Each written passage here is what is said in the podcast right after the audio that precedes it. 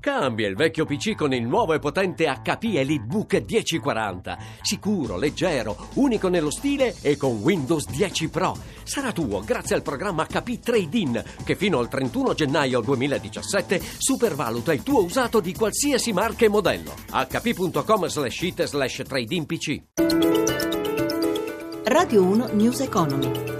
17.32, buon pomeriggio, ben trovati da Luigi Massi, borse europee in ribasso in attesa delle mosse della Fed, sui mercati torniamo tra poco, intanto parliamo di ripresa, secondo la Confindustria l'economia italiana torna a crescere seppur lentamente, il PIL quest'anno salirà dello 0,9% ma del 2007, scrive il centro studi dell'Associazione Industriali, la povertà è cresciuta di oltre il 150%, sentiamo Massimo Giacomini. Il quadro generale dell'economia è in miglioramento, è l'analisi del centro studi di Confindustria, tanto è vero che le stime sul prodotto interno lordo vengono riviste al rialzo. Quest'anno per gli imprenditori, infatti, il PIL segnerà un incremento dello 0,9%. La stima precedente indicava lo 0,7%. Crescerà quindi dello 0,8% il prossimo anno ed era previsto più 0,5% e si valuta che incrementerà all'1% nel 2018. Il quadro disegnato da Confindustria è però più complesso. Basti pensare ai numeri sulla povertà. Oltre 4 milioni e 600 mila poveri nella penisola, una crescita del 150% in nemmeno dieci anni. Però sul fronte del lavoro la stima è quella di un progressivo calo della disoccupazione all'11,4% quest'anno, all'11% nel 2017 e al 10,5% nel 2018 e dal 2013 al 2018, secondo Confindustria, l'occupazione crescerà di poco più di 900.000 unità. In recupero la produzione industriale e la spesa delle famiglie nel 2015 è salita dell'1,5%. Il quadro complessivo in Europa è quello dell'incertezza, mentre a proposito della situazione italiana, il centro studi ricorda come alti rischi al ribasso derivino dall'incertezza politica. Da qui l'appello del presidente Boccia. Nel dibattito che ci sarà, legge elettorale e altre questioni, si continui a parlare di economia reale nel Paese per evitare che il mancato dibattito su queste questioni possa generare ansie che altri cavalcano. Infine la preoccupazione di Boccia, l'attesa sul referendum della CGL per l'abolizione di alcune norme contenute nel Jobs Act,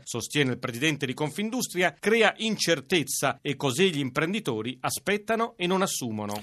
E sempre a proposito di redditi, a dicembre le famiglie italiane avranno a disposizione con la tredicesima mediamente 1.330 euro, il 3,1% in più rispetto all'anno scorso, è la stima della Confcommercio, secondo la quale tuttavia la crisi ha inciso profondamente sui modelli di consumo degli italiani. Stefano Marcucci ha sentito il presidente Carlo Sangalli. A dicembre le famiglie italiane avranno un po' più di reddito disponibile anche per effetto dell'abolizione della tasi sulla prima casa. È lecito attendersi un incremento degli acquisti, non tanto per i regali quanto piuttosto per le spese per la casa, per gli alimentari da ricorrenza e per le vacanze. Qual è il clima che si respira tra i consumatori? Un clima di fiducia pericolosamente decrescente che potrebbe portare le famiglie a risparmiare anziché consumare. E allora questo rende ancora più pressante la necessità di una riforma fiscale che punti con coraggio al taglio generalizzato delle aliquote IRPEF. Questo ci porta a parlare del nuovo governo, cosa vi aspettate? Risposte efficaci alle principali questioni economiche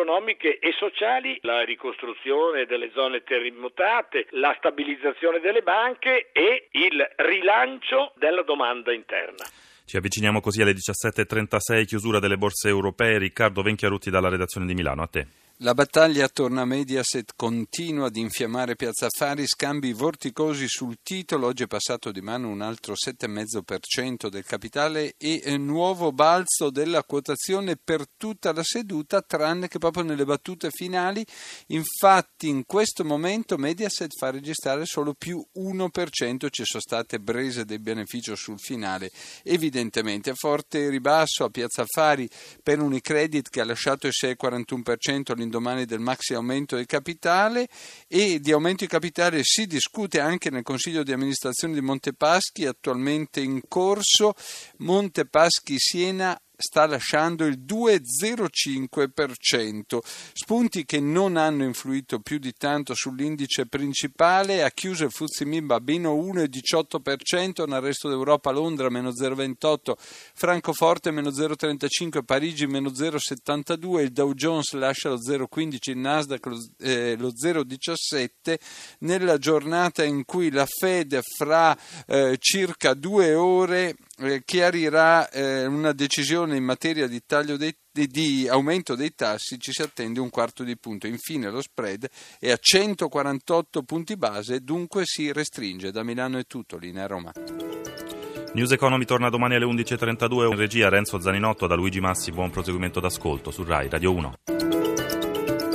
Radio 1 News Economy.